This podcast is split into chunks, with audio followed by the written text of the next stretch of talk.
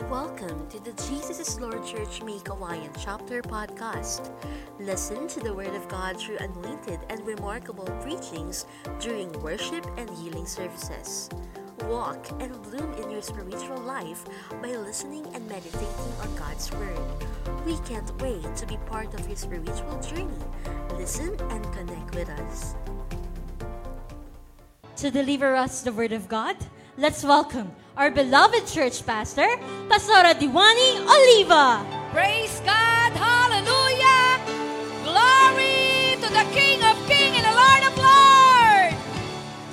Sabi ni Apostle Paul, Rejoice to the Lord always. And again, I said, Rejoice. Nang sinasabing to ni Apostle Pablo ay halos mabingit ang kanyang buhay. Ah? Nasa gitna po siya ng labanan, digmaan, ng emosyon at mental, pero nagawa pa rin niyang piliin na mag-rejoice sapagkat ang buhay niya ay nakasalalay sa ating Diyos na buhay. Praise God. Muli po, magandang umaga po sa lahat po ng nakakapanood ng, G, uh, ng uh, ah, FB Live na ito.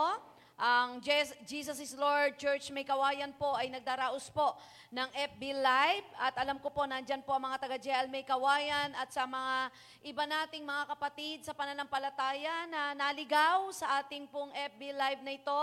Welcome po kayo sa ating page at uh, patuloy na uh, maranasan nyo rin po ang malakas na kilos at galaw ng ating Diyos na buhay. Praise God. Salamat po sapagkat muli ay napakaganda po ng ating mensahe. Itong buwan na to talagang buwan na kung saan ay ipaglalaban ka talaga ng Panginoon sapagkat lagi niyang ipinapaalala sa iyo ang kanyang kamatayan sa krus ng Kalbaryo, ikarasiguruhan ng lahat ng laban sa daigdig na ito ay tinapos niya sa krus. Ang kailangan lamang po ay manampalataya tayo sa Diyos na buhay. Ang ating temang muli ay I am vigilant, I am prepared for eternity. At dahil po dyan, ako po ay binigyan ng napakahalagang mensahe ng Panginoon under this theme na kung saan ay napakahalaga na makita po sa buhay ng bawat isa ang kaibahan ng mga nananampalataya na pinagaharian ng Diyos sa mga hindi na mananampalataya. Sapagat yun ang ipinangako ng Panginoon. Ipakikita ko ang kaibahan ng pagpapala ng biyaya ng kanyang paggalaw sa mga nananampalataya sa kanya. Kaya napakahalaga po na ang kanyang paghahari doon sa langit at dito sa lupa ay makita ng mga taong naghahanap sa kanya. At yun po ang ating pag-aaralan. It's all about kingdom warriors. Ready na po ba kayo na mag-aral ng kanyang salita? Ang ating tema ngayon pong umaga, it's all about kingdom warriors. 1 Corinthians 16:13 says, Be on your guard, stand firm in the faith, be courageous, be strong. Sabi ng Psalms 24 verse 8, Who is the King of glory? The Lord strong and mighty. The Lord mighty in battle. Diyos pong bahalang magpala sa pagkabasa ng kanyang buhay at banal na salita. Alam niyo po, nakakatuwang basahin ng Biblia. Bakit po? Kasi po napakaraming mga kasaysayan sa Biblia na ito po ay magtuturo at uh, maglalagay po sa atin ng angking karunungan at kaalaman upang mabaybay po natin ang daigdig na ito na bagamat puno ng laban ay mapuno tayo ng karunungan. Ano po? Napakahalaga po na sa buhay po natin ay marami tayong nalalaman. Ano po? Sapagkat kung wala po tayong nalalaman sa daigdig na ito, baka ho tayo ay mapaglaruan. Ang sinasabi nga po ng mga matatanda, kapag ka po daw ang tao ay maalam, parang marunong. Kasi po yung knowledge is only information. Kapag na-inform ka sa mga bagay-bagay, ay para ka ng marunong, para ka ng matalino. Kaya napakahalaga sa isang makabagong mundo ngayon na ating ginagalawan, napakarami na pong mga uh, makabagong naiimbento na nung araw ay wala, nagiging mabilis ang mga komunikasyon, nagiging mabilis na ang kaparaanan ng tao para mapadali ang mabagal nung araw. Napakahalaga na tayo po'y laging informed. At ang Biblia po ay puno ng ilustrasyon, ha? puno ng kasaysayan ng iba't ibang uri ng tao na pinadakila ng Diyos. Ilang araw na po, ilang araw na lang po ay ida, ipagdidiwang po sa bansang ito ang araw ng mga bayani. Tama po ba ako? National Heroes Day. Ayan. Uh, Liliko lang po ako sandali doon. Ano po? Bakit nga ba ipinagdidiwang ito ang mga araw ng bayani? Kasi po, dapat itong ipagdiwang sapagkat sa dinami-dami ng taong nabubuhay sa daigdig, may mga taong nagpakadakila, nagpakamartir, ibinigay ng buong buo ang kanilang buhay sa bayan at nagkaroon ito ng impact sa maraming tao na nagiging inspirasyon ng nakararami. Ganon din po ang Bible. Ang Bible po ay punong-puno ng mga dakilang tao, ng mga bayani na kung saan ay nabuwis ng buhay para ipakita ang kadakilaan na merong, meron ng Diyos. Punong-puno po ng himala ang Bible. At sa ibang pagpa, iba't ibang paghahalin tulad ay napakayaman po ng Bible. Ano po? Ang Biblia po ay nariyan ng iba't ibang pag-ilustrasyon, paglalarawan, paghahalimbawa. Nakatutuwa po rito, ah, kung saan-saan inihalimbawa o inilarawan ng Kristiyano. Inilarawan na ang Kristiyano ay isang atleta, manlararo. Yan po ay tinugon, ah, yan po ay ah, ah, nakita po natin na tinuran po to ni Apostol Pablo. Ano po? Na ang Kristiyano po ay hindi lamang manlararo, kundi tinagurian din daw po itong babaeng ikakasal na hinihintay yung groom. Naalala nyo yung sampung babae, lima doon ay matalino, lima ay mangmang sapagkat hindi nagdala ng baong langis. Inalimbawa din po sa hayop na parang tupa, no? At ganun din po ang paggalaw ng Espiritu Santo, tulad sa isang kalapate. At ganun din po ang ating paglilingkod na pagdating ng takdang panahon, lahat ng ating paglilingkod ay hiharap natin sa Diyos. Doon sa Judgment Day, ipakikita kung ito po ba ay masusunog. Ito ro ba ay parang ginto na makinang na sa kabila ng napakaraming pinagdaanan natin, nagpatuloy pa rin tayo at gintong-ginto ang ating paglilingkod.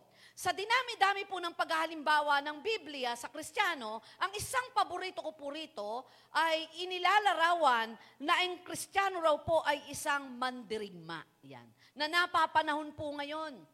Na ang ibig sabihin, kung paanong inilalarawan na ang Kristiyano ay mandirigma, ibig sabihin, hindi tayo dapat maging ignorante at informed tayo na ang daigdig na ito na nilapagan ng ating paa ng isinilang tayo ay punong-puno ng gera. Labanan, hindi mang literal na nagaganap sa ibang bansa na ngayon ay may mga gerang nagaganap, giyera sa puso, labanan at digmaan sa isip. Ito po ang sinasabi ng 2 Corinthians chapter 10 verse 4. The weapons we fight with are not the weapons of the world. On the contrary, they have divine power to demolish strongholds. Ang sandata daw natin na sa pakikipaglaban ay hindi ang makabundo, kundi ang kapangyarihan ng Diyos na makapagpababagsak ng mga kuta. Sinisira namin ang mga maling pangangatwiran. So ang daigdig na ito ay pinupuno ng mga kuta ng pa- maling pangangatwiran o sinasabing strongholds. Na bukod pa po doon ay meron pong daigdig na kinakalaban po natin sapagkat ang mundong ito ay puno ng kasalanan. Nandito po ang lahat na magpupukaw ng ating pananampalataya sa Diyos. Hindi po masamang yumaman, hindi po masamang magkaroon ng magandang sasakyan, magandang bahay, magandang damit, o ikaw ay magkaroon ng maraming pera. Ang masama po ay makalimot ka sa Diyos, iwan mong pananampalataya mo, sapagat yun ang sinabi ng Hebrew, sabi doon, huwag kang magmukhang salapi, masiyan ka kung anong nasa iyo, sapagat di kita iiwan, ipababayaan man. Kaya sabi rin ni Apostol Pablo, for I have learned to be content in life. Kaya napakahalaga na yung paghahari ng Diyos, yung paghahari ng Diyos ay nararanasan ng buhay ng bawat isa na sa anumang digmaan ng buhay, anumang labang ng buhay, na gaya po ngayon, may pangkalahatang laban po tayong nagaganap mga kapatid. Hindi pa tapos ang laban. Huwag tayong pakapetik, pakarelax. Daang-daang libo po ang namamatay pag samasamahin man ang iba't ibang pangyayari sa mundong ito na kung saan ay pandemya pa rin. Kaya dapat pong ang ating tuhod ay laging nakaluhod at ang ating puso'y nakatuon sa ating Diyos. Na napakahalaga po na higit kailanman yung inilalarawan ng Biblia na ang Kristiyano'y mandirigma. Hindi birong mandirigma, hindi basta-basta mandirigma, kundi ang tawag sa iyo'y kingdom warrior. Ikaw ay nire-represent o nagre-represent ka na pinadala ka mula sa kaharian ng langit na nandito ka sa lupa, na nag-aahari ang napakaraming masasamang espiritu, ikaw mismo ay kokontra sa masamang espiritu na yon na pinadadala ka ng Panginoon. You are a kingdom warrior. Sabihin nyo nga po dyan, itype nyo po yan sa inyong ah, comment section, Kingdom Warriors. Yan. I am a kingdom warrior. Ako'y pinadala ng Diyos. Disenyo ng Diyos na mabuhay ako sa daigdig na ito, hindi lamang mapagpala, kundi mag, hindi lamang po mapagpala at pagpalain, kundi maging pagpapala. Na makita ang larawan ng isang Kristiyano na may tikas na lumalaban at may tatag ng kalooban dahil hinibug ako, hinubog ako ng salita ng Diyos. May tatlong puntos po tayo dito o tatlong ah, bahagi na ating aaralin na may pinaka, paborito ko naman po lahat ng mga dakilang tao sa Biblia. Ano po? Pero meron akong tatlong hinugot na naging bayani sapagkat may kakaiba silang dating sa buhay ko, sa puso ko, nung ito'y aking binabasa. At tamang-tama ang tema ng ating pong ah, team o tay, ah, pamagat ng ating pong mensahe sa tatlong taong ito. Tingnan po natin. Una po, ano ba yung sinasabing kingdom warrior? Anong nakapaloob dito? Paano ba makikitang ikaw ay isang kingdom warrior? Una po, a kingdom warrior declares and demonstrate God's kingdom and destroy the works of the devil. A kingdom warrior declares and demonstrate God's kingdom and destroy the work of the devil. Lahat ng labanan natin dito sa lupa ay may yanig sa langit. Nakikita ng Diyos ang gyera na nagaganap sa puso natin. Alam niya yung gyera ng takot, pangamba. Alam niya yung gyera ng pag-aalala. Alam niya yung gyera ng sakit karamdaman na kung anuman ang nakikita po natin na siyang nagbibigay sa atin ng alalahanin, ginigyera natin ang lahat ng ito sa pamamagitan ng lakas ni Kristo. At ikaw ay isang kingdom warrior na nagdideklara, na nagde-demonstrate ng God's kingdom. Pag sinabing God's kingdom, ipakikita ng Diyos na ikay pinaghaharian niya. Na may kakayanan ka to destroy all the works of the devil. Ang nakalulungkot lang po, ano po, parang ginagawang season na lang spiritual warfare. Hoy, seasons of warfare ngayon. Walang season-season yan. Every day in our lives, may digmaan. Lagi kang naka-engage sa warfare. Kasi meron three major role ang demonyo sa buhay mo at sa buhay ko. To steal, kill, and destroy. Sabi ng John 10.10, The thieves come only to steal and kill and destroy. I have come that they may have life and have it to the full. So, three major role ng demonyo ay ano? Pumatay, magnakaw, at mas manira. Hindi man literally na pinapatay ka ngayon, pero pinapatay niya ang pag-asa mo sa mga nakikita mong nakaka- nakakabagsak ng damdamin. Pinapatay niya ang diskarte mo sapagkat lahat ng iniisip mo ay tila baga puro negative na. Ninanakaw niya ang pag-asa at kalakasan mo. Ilan na nga ba sa ating mga kababayan ang nanakawan na ng lakas, ano?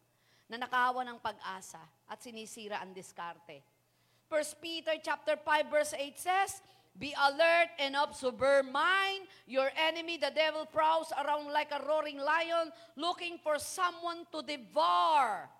So kingdom warriors focus on what God is doing instead of what the devil is doing, even when others focus on the negative. Ang isang kingdom warrior, nakapokus siya sa gustong gawin ng Diyos, hindi sa ginagawa ng kaaway. Ang isang mandirigma o warrior, alam niya yung call of duty niya. Hindi niya pinepetik ang sarili niya. Hindi siya chillax lagi. Malinaw sa kanya yung kanyang tungkulin. At ang isa sa napakadakilang tao na nakilala ko sa Biblia ay walang iba kundi si Haring David. Napakapalasak na kwento ito, eh, no? laging nakik- nadidinig. Isang bata na 16, 17 years old, sa isang iglap ay talagang nag-trending. Kung may mga panahon pa noon, eh, kung may Facebook, may Instagram, trending. Abe, akalain mong nagdala lang ng tinapay na may palamang keso para magdala dun sa digmaan. Pagkatapos nung nakita niya may nagdidigmaan ganon, hindi siya napalagay. Siya lumaban. Sa buong maghapong yun, pagdating po ng hapon, pak! Biglang sikat. Delivery man, naging deliverer. Hindi kinikilala, biglang sumikat, biglang kilala. Nakita po natin kung anong dala nung dala nitong David na ito, itong batang to, isa siyang tinuguri ang kingdom warrior kasi po nakita po nating dala niya yung kingdom authority. Sabi po dito sa Biblia na mapagpapakilanlan natin, si David daw po ay nakaranas ng ina, in-underestimate siya. Three times si David ay underestimated. Una po, first, when his older brother Eliab saw that he has interested in what the reward was for killing Goliath. Una po yung kanyang kapatid na si Eliab. Nung makitang nandun at nakikiusyoso ang batang 16, 70 or 17 years old na si David at sinabing ano daw ang announcement, ano daw ang premyo, sino daw, bakit daw? Eh batang paslit eh. So walang taros. At sa ano daw? At nung makita ni Eliab eh, ano ginagawa mo rito? Naglakwatsa ka na naman. Saan mo iniwan ang mga alaga mo? Bakit ka nandito? Ano gagawin mo rito? Interesado ka lang sa premyo? Imagine that, na sarili mong kapamilya, sarili mong kadugo, unang nag-underestimate sa'yo. Unang tiningnan na wala kang kaya, kakayanang gawin. Buti pa yung ibang tao, kita ang maganda sa'yo. Kita ang galing mo, kita ang husay mo. Ang taas ng respeto sa'yo. Pero ito, nung makitang, ba't ka nandito? Umuwi ka nga doon. Ano ginagawa mo rito? Naglalakwatsa ka lang. Yun ho yung unang karanasan niya. Pangalawa, dumiretso siya kay, kay, kay Saul. Sabi niya, eh 40 days, and, 40 days and 40 nights. Ano to, labanan ng titigan? Wala nang ginawa ang gulayat na ito. Ano, may malakas ba sa inyo? Usapan to, kung sino tatalo sa akin. Sige, square. Mananahimik ako. Lahat ng meron ako, babalik ko sa inyo. 40 days, 40 nights, lockdown. Walang nangyari kundi titigan lang. Mga nangangatugang tuhod, mga takot na takot. Kasi baka biglang tumayo si, si Gulayat at bigla silang pitikin. Lockdown ang lugar na yon. The second time around, David was underestimated was when he told King Saul that he would fight Goliath. What was Saul's reply? Saul replied, You are not able to go out against this Philistine to fight him and fight him. You are only a young man. Ito na ang pangalawa. Masakit na yung una, masakit pa rin yung pangalawa. Eh, hindi ka pwedeng lumaban dyan. Kasi yung kalaban mo, mula pa bata, hanggang sa iya'y tumanda, mandirigma na yan. Ikaw bata ka pa, wala kang karanasan. Pero sabi niya, ako ay meron. At yun ay makikita po natin dito sa Biblia na kung saan sa Book of 1 Samuel 17, 32 to 37. Pagdating kay Saul, sinabi ni David, hindi po tayo dapat masiraan ng loob dahil lang sa Pilisteyong yan. Ako po ang lalaban sa kanya. Sinabi ni Saul, hindi mo kaya ang Pilisteyong yan. Batang-bata ka pa, samantalang siya'y mahusay na mandirigma mula pa sa kanyang pagka, pagkabataan. Ngunit sinabi ni David kay Saul, ako po ang nag-aalaga sa kawin ng aking ama. Kapag ang isa sa mga tupang inaalagaan ko'y tinatangay ng leon o oso, hinahabol ko po ito at inaagaw ang tupa. Kapag hinahanap ako ng leon o ng oso, hinahawakan ko ito ng panga at, at pinapatay. Nakapatay na po ako ng mga leon at mga oso. Isasama ko po ang mga ito. Ang, sa mga ito ang Pilisteyong yan sapagkat ang nilalait niya ang hukbo ng Diyos na buhay. Idinugtong pa ni David, iniligtas ako ni Yahweh mula sa mababangis na leon at mga oso. Ililigtas din niya, din niya ako sa kamay ng Pilisteo yon. Kaya sinabi ni Saul, kung gayon, labanan mo siya at samahan ka nawa ni Yahweh. Ako tingin ko rito ha, good for nothing, sige sama mo na. Kesa naman wala nang tumayo dito eh, ang dami mandirigma. At mismong pati ang hari, ano, nabahag ang buntot. Ayaw lumaban, ayaw itaya ang buhay. Na sana man lang puno ng tapang, kahit kulang ang lakas eh, pakita man lang yun eh, namatay ng medangal. Bakit? Kahit hindi kaya lumaban para sa bansa. Hindi. Hindi to ang uri ng taong kailangang itayo sa bansa na hindi kayang itaya ang buhay. Ito'y si David. Batang-batang sinabing, ito po ang kaya ko. Ang pumatay ng oso, ang pumatay ng leon. At dahil doon, sige, laban ka. Ito na ho yung pangatlong pag-underestimate. Pagharap niya po kay Gulayat, anong sabi ng Gulayat? Anong laban ng bato? Ano kala niyo, laban ng bata ito? Anong nakita niya rito? Parang laban ng ano ba to? Walang kakwenta-kwentang laban ba to? In-underestimate na naman po siya. Alam niyo, napakahirap po na tayo mismo nag underestimate ng ating kapwa. Baka tayo mapaya. Pati ang sarili natin, huwag nating i-underestimate.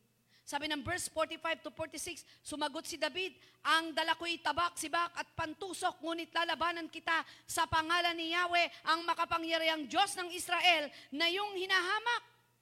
Ano po ang makikita po natin? Sa isang katangian ng kingdom warrior, meron siyang kingdom authority.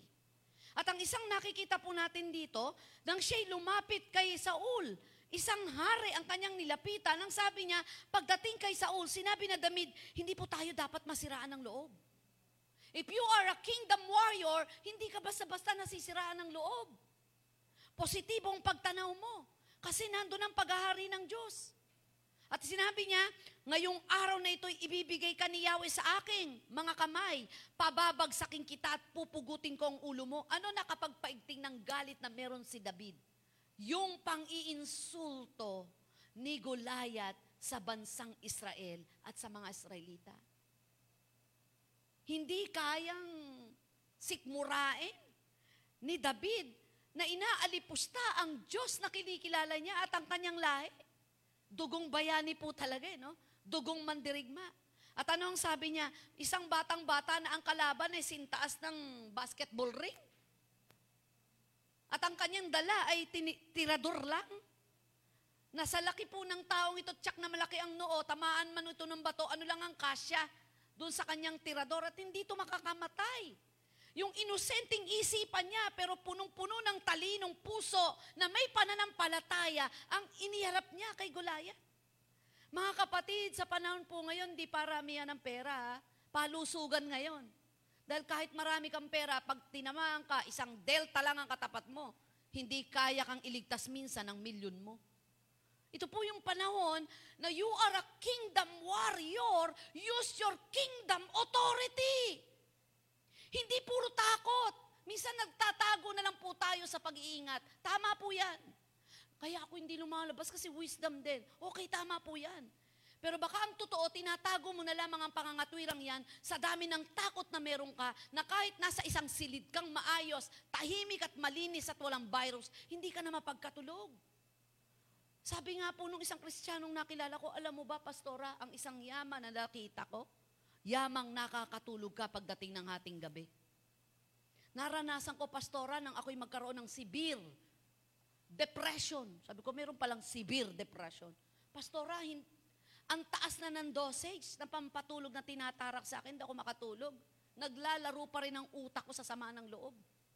Kaya biyaya, pastor ang nakakatulog. Napakabuti ho ng Diyos na sa pagkakataong ito, nabubulay po natin ang maraming biyaya na hindi natin nabubulay dati. Pag sinabing kingdom authority, the biblical definition of the word kingdom authority is understood and used to describe the power or ability to do something given by conferred upon or derived from a higher authority. It is the warrant, right, power, or ability to do something.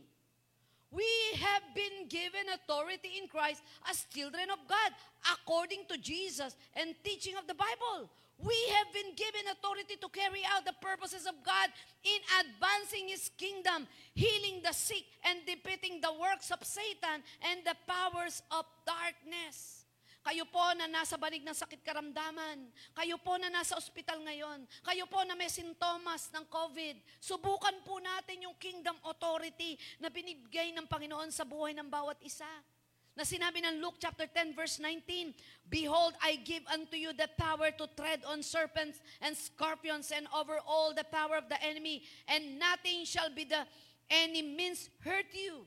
Sabi ng Luke 9.1, And he called the twelve together and gave them power and authority over all demons and to cure diseases.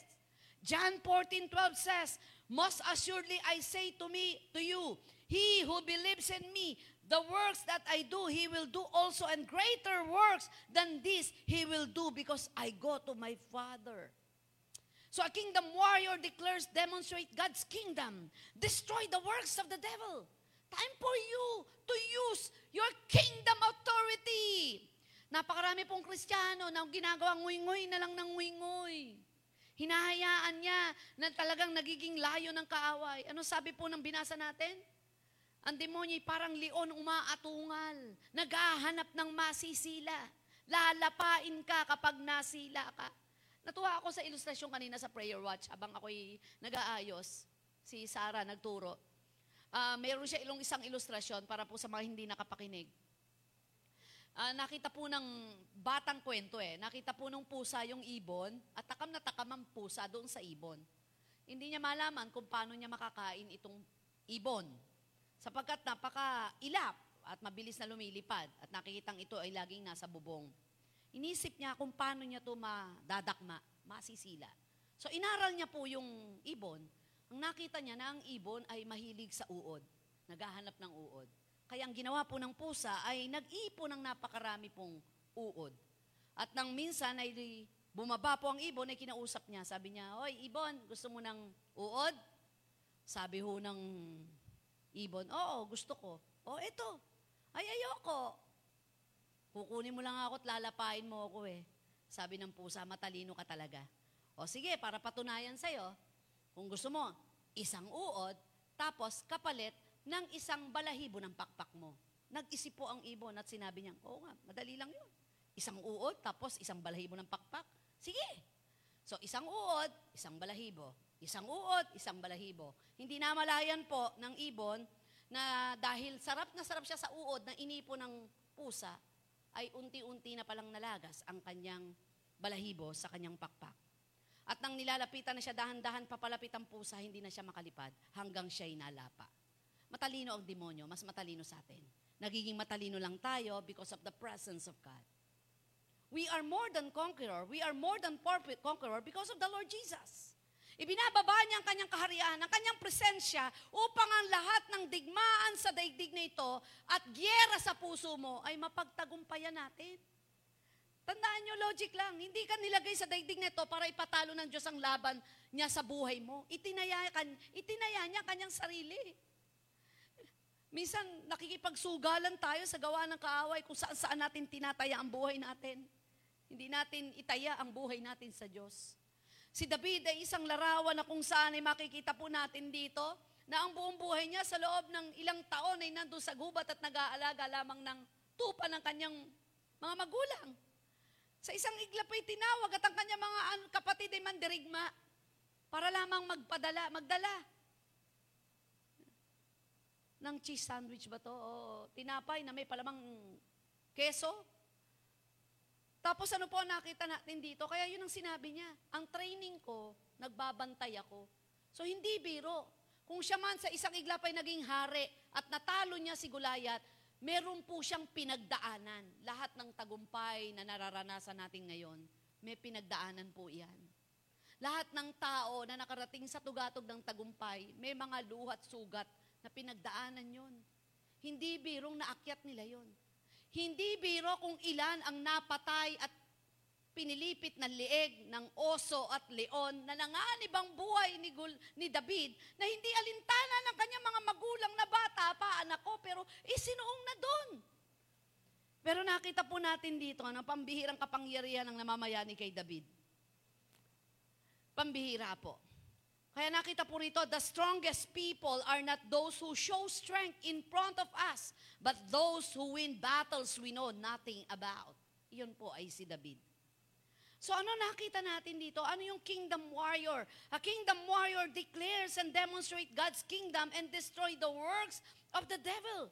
At ginagawa niya na gamitin yung sinasabing kingdom authority. Hindi niya papayagan na alipustain ng Diyos sa buhay niya. Hindi niya hayaang mapahiya ang Diyos sa buhay niya. Anong sabi ni King David? Sabi niya, lalabanan kita, hindi diyan sa pantusok na dala mo, hindi diyan sa tabak na dala mo, lalabanan kita sa pangalan ni Yahweh. Lahat ng laban sa daigdig, gamitin po natin ang makapangyarihang pangalan, Jesus' wonderful name. Naalala ko yung kwento no, sa Don Watsuli, Nung bata pa, ako po ay nagturo ng Bible study sa Bangkal. Isa sa pinakamatandang Bible study, ano, kung di ako nagkakamali. Ilang taon ho nating hinawakan yan sa Bangkal. Maliliit pa si Sarah, yung aking nasa finance ngayon. Si Sarah at saka si Che, anak ko ni Pastora Helen, si Sahara. At asawa na ngayon ni Hats. At may anak na sa Tihila. At ah, sobrang hirap daw ng kanilang buhay. Hiramin ko na yung testimony. Sobrang hirap daw ng kanilang buhay. Gaano kahirap? Sardinas lang, inuutang pa. Ng mga panahon yon 7 pesos lang yata ang alaga. Inuutang pa po nila. At dahil basang-basa na po ang papel nila sa apat na sulok ng tindahan sa lugar nila, hindi na malaman kung paano sila mangungutang sapagkat kahahaba na lang listahan ang mga pangalan po nila. So ang ginawa po nila, inutusan nila itong dalawang bata pa. Bata pa, siguro mga limang taon, ano, magkahawak ang kamay, pumunta ho ng tindahan. Eh, noong mga panahong yon, sa gitna ng paghihirap po nila, ay nagba-Bible study na po ako at umaate na po sila ng gawain. Pumupunta na po sila sa Sigsag Hills, nun po yung unang church natin. At nadidinig nito ng mga batang ito ang mga Bible study. Kaya wag nating tawaran ang mga isip at pandinig ng mga bata. Ano po? Napaka-sharp ng isip nila at pandinig kapag ka po may mga gawain, alam po nila yan. Nung nangungutang na po sa tindahan, nung makita, ay umuutang po sila ng sardinas at sabi po ay, ilista nyo po. Sabi po ng tindera. Sa namin ililista. Kaninong pangalan? Sa pangalan ba ng nanay mo? Sa pangalan ng nanay niya? Sabi po ng dalawang bata. Sa pangalan po ni Jesus. The rest is history. Walang nagawa. Eh, de, binigyan ng sardinas. Nakakatuwang isipin. Ano? Payak na isipan, alam nila kung paano gagamitin sa anumang pangangailangan ng pangalan ni Jesus. Nang pagkakataong yun, oo, dala mo yung pantusok, oo, yung sandata mo, pero lalabanan kita sa pangalan ni Yahweh. That is kingdom authority. Thy will be done. Sabi ng Bible, let your kingdom come. Let your will be done. Tapos na po tayo kay Haring David. The rest is history. Nagtagumpay po si David pinakita yung kingdom warrior and kingdom authority sa buhay niya. Pasok naman po tayo sa buhay ni Joshua, isang mandirigma. Number two, kingdom warriors choose to look to God and focus on His work above everything else. Yung una, dinedemonstrate mo yung kingdom ng Lord. At hindi mo hahayaang makagalaw ang kaaway. Ikalawa, ang focus mo ay sa gawa ng Diyos. Nakatuon ka sa Panginoon. Wala kang pipiliin kundi ang tingnan ng Diyos sa lahat ng labang ito. Matatapos din po ito, kaya lang hindi natin alam kung kailan. Iyon si Joshua. Na si Joshua, na mga panahon pong yon ay uh, nabaybay niya ang lahat ng laban na meron si Moses. Tingnan niyo po ito ha. God took 60 years to prepare Joshua for his leadership. Joshua spent 20 years in Egypt, 40 years in the wilderness, and then 50 years in the promised land. So God used the first 60 years of Joshua's life as a slave for the Egyptian and assistant to Moses. At in within 40 years, nakita niya lahat ng stress and depression ni Moses. Nakita niya at nabaybay niya ang tigas ng ulo ng mga taong ito. Nadadali nila sa promised land. Joshua was a reliable warrior for God. He understood his purpose and his calling. Rather than focusing on what his eyes could physically see, he focused on the words of God and faithfully obey every command. God uses those who faithfully obey Him. Instead na makita niyang, Diyos ko, ako papalit, kayanin ko ba to? Si Moses nga bumibigay, ako pa? Si Moses nga sa tuwing makikipag-usap, naiiwan lang kami sa ibaba ng bundok. At face to face sila ni Lord. Kami may social distancing ni Lord. Hindi kinakaya minsan bumibigay. Nakapagdabog, ako pa kaya? Alam niyo ang nakita ko doon? Ito pong si Joshua, congratulations sa kanya, meron siyang kingdom mindset. Joshua fixed his mind on the promises of God rather than fearing the obstacle of the enemy. Focus siya kung ano ang ginawa ng Diyos, hindi sa ginagawa o gagawin ng Israelites. Kingdom warriors choose to look to God and focus on His works above everything else. Joshua 1 verse 4 to 9 says, Your territory will extend from the desert to Lebanon and from the great river the Euphrates, all the Hittites' country, to the Mediterranean Sea and the west. No one will be able to stand against you all the days of your life. As I was with Moses, so I will be with you. I will never leave you nor forsake you. Be strong and courageous, because you will lead these people to inherit the land I swore to their ancestor to give them. Verse 7 Be strong and be very courageous. Be careful to obey all the law my servant Moses gave you. Do not turn from it to the right or to the left that you may be successful wherever you go. Keep this book of the law always on your lips. Meditate on it day and night so that you may be careful to do everything written in it. Then you will be prosperous and successful. Verse 9 Joshua, have I not commanded you? Be strong and courageous. Do not be afraid. Do not be discouraged. For the Lord your God will be with you wherever you go. Kingdom warriors choose to look to God. Kapag tayo nakatingin sa Panginoon, you never be discouraged. Sabi nito, do not be discouraged. Kaya sa akin lang ang tingin. Madi-discourage po talaga tayo kapag lagi tayong nakatingin sa tao. Kasi ang kingdom mindset, a kingdom mindset is focused on Christ more than anything or anyone else. Every thought is shaped with His presence in mind. Getting even more practical, it means considering what Jesus thinks about things more than how we think. We represent heaven while living and working here on earth for a period of time because you, our true citizenship belongs to another realm. Hindi naman ho talaga tayo taga rito. Dami nating hinahabol. Ano po? Napakarami nating hinahabol. Ang dami ho nating pinaglalaban. Ang dami-dami nating pinaglalaban na nauubos lang ang ating lakas. Napapagod lang ang ating panga sa pakikipaglaban, lalo na kapag ang ipinaglalaban mo at ang kausap mo ay hindi marunong makinig. Mapapagod ka lang sa mga bagay na hindi naman yun ang kalooban ng Diyos na ipaglaban mo. Marami pong laban tayo na nasasayang lang. Tandaan po natin, hindi lahat ng laban pinagpa, pinapatulan. Nandyan po ba kayo? Hindi lahat ng laban papatulan mo.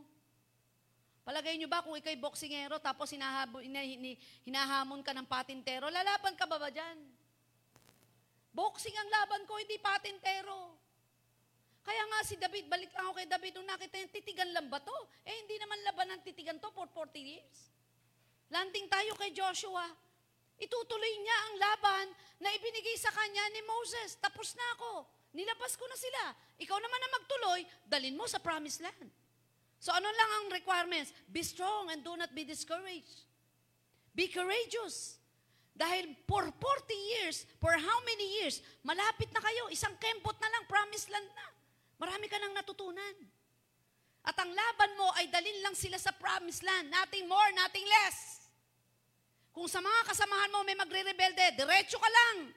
Kung sa mga kasamahan mo may magtutulig sa, diretso ka lang. Dahil nangyari na yan kay Moses. Dahil mismong mga mahal ni Moses, tumuligsa sa kanya, pero nagtuloy si Moses. Diretso ka lang, Joshua.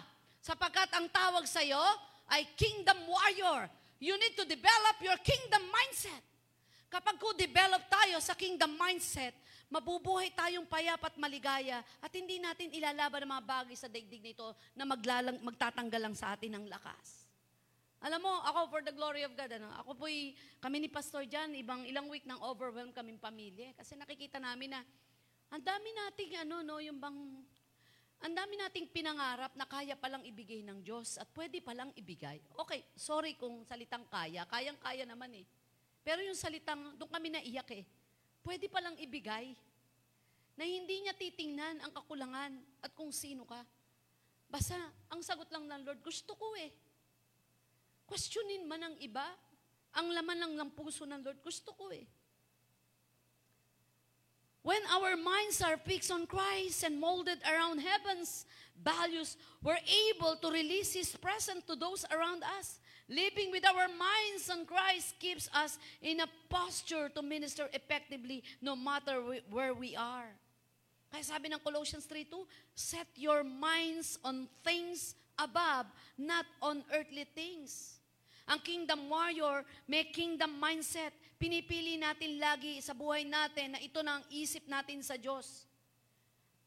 Pinipili po nating pagtuunan ang nais at kalooban ng Diyos. Marami pong Kristiyano na pinapagod sa paghahabol sa mga bagay-bagay sa mundong ito. Malinaw naman po ang Bible. eh, If you seek ye first the kingdom of God and His righteousness and all these things shall be added unto you.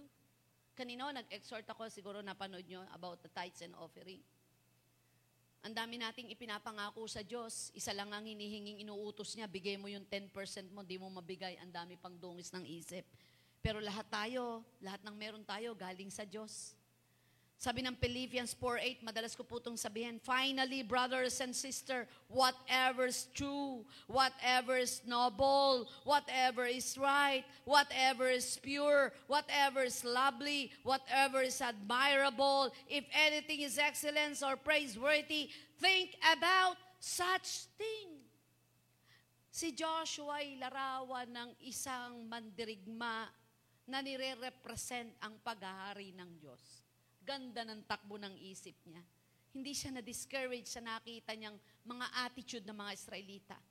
Hindi siya naduwag at napagod nang minamasdan niya sa pagpapatuloy si Moses, kundi itunuloy pa rin niya ang laban. That is kingdom mindset.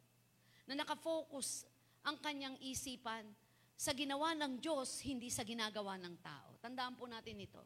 Mapapagod po tayo kapag po tayo'y timawa sa paghahanap kung ano ang gusto natin na gustong ibigay ng tao sa atin. Number three, lipat na po ako. Tapos na po ako kay David, tapos na po ako kay Joshua, punta na po tayo kay Gideon. Kingdom warriors use their hands to bless. Kingdom warriors use their hands to bless. This is a tool of power for God power. Kingdom warriors understand the power that they have in their hands and they use that power to break the spiritual chains of the devil in their own lives and that of others. Gideon is a faithful man, mentioned in Hebrews chapter 11. His life reveals many lessons that show us how to submit to God's will and purpose. The story of Gideon is narrated in Judge, Judges chapter 6 to 8. In his time, Israel once again did evil in the sight of the Lord. They were previously enjoying 40 years of peace and prosperity because of the victory God has provided through Devorah and Barak. Ano po ang nakita po natin dito? Gi- parang si David uli, ito naman si Goliath, in-underestimate naman niya yung kanyang sarili. Kasi nung tinawag siya ng Panginoon, ay makikita po natin dito, kung merong kingdom authority at dapat ma-develop ang kingdom mindset, alalahanin po natin merong kingdom covenant. Kingdom covenant. God calls Gideon to deliver Israel from the hands of their enemy. Tinawag ng Panginoon si Gideon na alisin ang mga Israelita sa kamay ng mga kalaban at ilipat sa kanyang kamay, ipasa sa kamay ng Diyos. His name is Overcomer.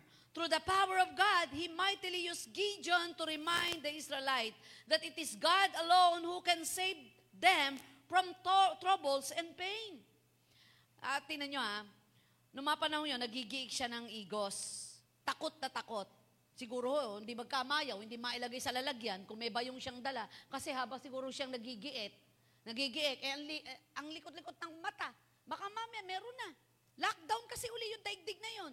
Dahil talagang sinasalanta ng mga kalaban. Biglang nag-appear sa kanya ang angel coming from God. At ang sabi sa kanya, Judges chapter 6 verse 12, The Lord is with you, mighty man of valor. Well, in the eyes of man, we can certainly see that Gideon is not a mighty man nor a man of valor. The strong and fearless warriors do not hide as what Gideon is doing. Totoo naman po. Eh, sino ba naman, pati ikaw, mata- ma- ma- maniniwala na sa sarili mong hindi ka mighty of the, the man of valor. Kasi the men of valor are courageous, enough to embark on the battlefield and mighty give up his life for the cause he is called to fight for. Undeniably, this is not Gideon. At ano nakita po natin dito? Gideon is quick to question this statement as well he said. Sabi niya, pardon me, my Lord. Gideon replied, but if the Lord is with us, why has all this happened to us? Where are all his wonders that our ancestors told us about when they said, Did not the Lord bring us uh, up out of Egypt? But now, the Lord has abandoned us and given us into the hand of Midian. Sumagot si Jesus, si Gideon, Mawalang galang na po. Kung talagang kasama namin si Yahweh, bakit ganito ang nangyayari sa amin? Nasaan na ngayon ang mga kababalagang ginawa niya? So alam niya palang may ginawa ang Panginoon doon. At hinahanap niya ngayon. Alam niya. Logic na lang. At the back of his mind, may covenant si Lord. May covenant, may kingdom covenant ng Lord na nadidinig niya na. Nasaklot lang siya ng takot. Mismong siya sa sarili niya, wala siyang tiwala. At dito lang po, from the response, we can see how weak his faith has become during the course of time. Sabi niya, Oh Lord, how can I save Israel? Instead, my clan is the weakest in the Manasseh, and I'm the least in my father's house. Paano namin ililigtas? Ang aming lahi ang pinakamahina. At ang aming lipi ang pinakakonti. Paano? Doon pa lang, nung nakikipag-convo na siya kay Lord, doon sa pinadalang Lord, ng Lord na anghel, makikita na natin, weakest point niya, yung kanyang faith. Paano mangyayari dito na kingdom warrior siya? Tandaan po natin na may kingdom covenant ang Lord. Lahat ng laban sa daigdig nito, ito'y pang-transform lang sa atin ng Panginoon para kuminis ang ating pagkatao. Para makita na ang Diyos ay Diyos na buhay sa buhay ng bawat isa. When we put our prob- problems in God's hand, He puts His peace in our hearts. Sabi nung isang quotation, when we put our problems in God's hands, He put His peace in our heart. Ilagay po natin ang malaking pagsubok na meron ng bansang ito at ang ibang bansa sa malaking kamay ng Diyos.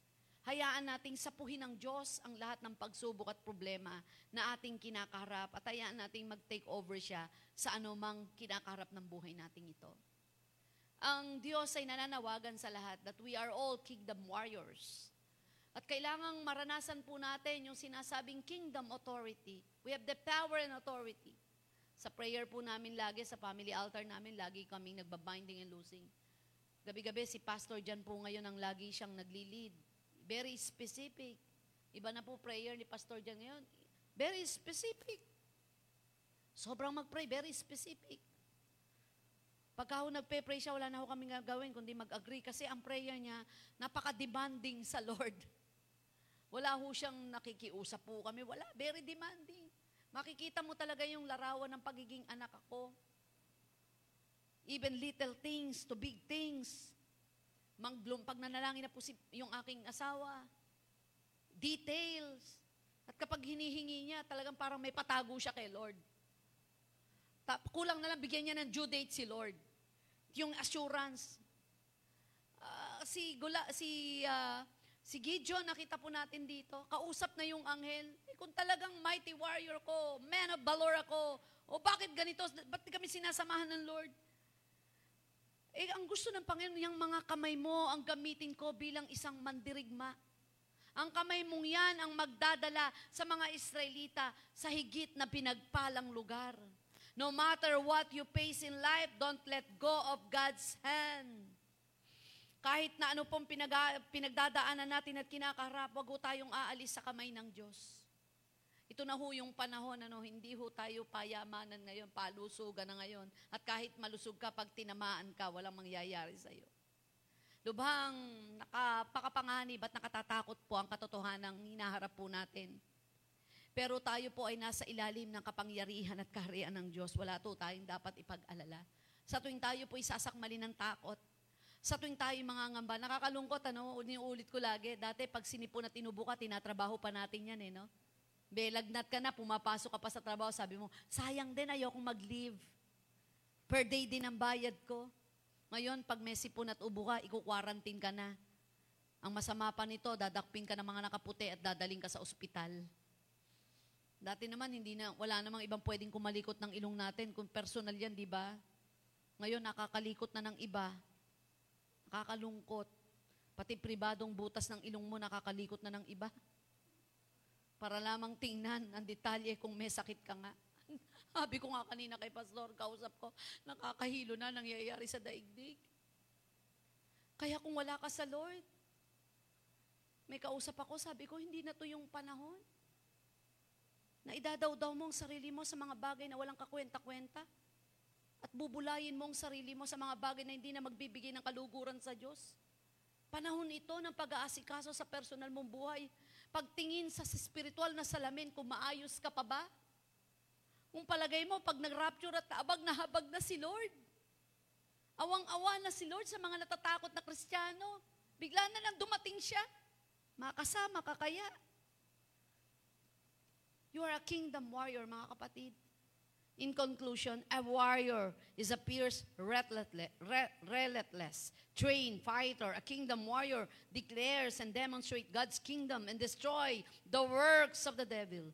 You declare the kingdom of God when you demonstrate it by the power of God into your life. That simple act is more important than declaring it. After all, if you cannot demonstrate the kingdom of God through your life, you have no place declaring it. Tayo pong lahat ay tumayo. Let us declare the power of the Lord. We are all kingdom warriors. Father, in the name of Jesus, give us, give us a courageous heart, Lord. A strong mind to have faith in you, Lord. Uriyalabasakariandaralalasikirialalahay. Puso't kaluluwa namin napapagod at napapagalman. Ikaw ang aming lakas at kanlungan. Higit kang malakas. Higit kang malakas kaysa amin, O Diyos. We give you praise. We give you honor.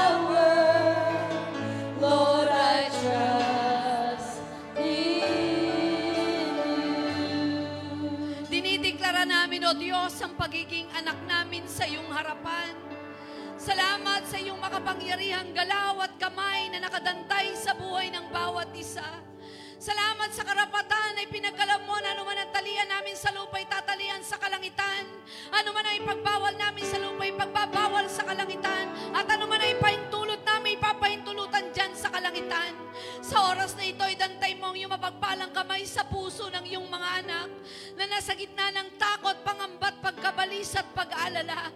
Anumang uri ng sakit karamdamang nailagay sa katawan ng iyong mga anak. Sa lahat ng mga nanonood sa FB Live na ito, Lord, nasan man po kayo ngayon, nakakonfine man kayo sa ospital, nasa inyong tahanan, Lord, manampalataya kayo sa Panginoon na ipinapatong ng Diyos ang kanyang dakilang kamay sa inyong katawan. At sinasabi niya na I will never leave forsake you. Sa kapangyarihan ng kanyang kamay, idinadantay niya ang kagalingan na sa kagalingang yon, mararanasan mo ang kapayapaan. Sa ngalan ni Jesus, Panginoon, tinataboy namin anumang mga padala ng kaaway sa aming pamilya, anumang mga sumpa na gawa ng kadiliman, anumang mga kahirapan, sa pangalan ni Jesus, sa pangalan ni Jesus. At inuutusan namin ang lahat ng ito na lumayo sa aming buhay, sa aming tahanan, maging ang maagang kamatayan, sa pangalan ni Jesus. And we declare your Lordship, Lord, your kingship, O God. We declare kingdom authority, the kingdom covenant, the kingdom mindset, Lord. We are all kingdom warriors, Lord, in the name of Jesus. We thank you and we bless your holy name, Lord. To you all the glory, all the praises. In the mighty name of Jesus, we pray. And everybody says and agree.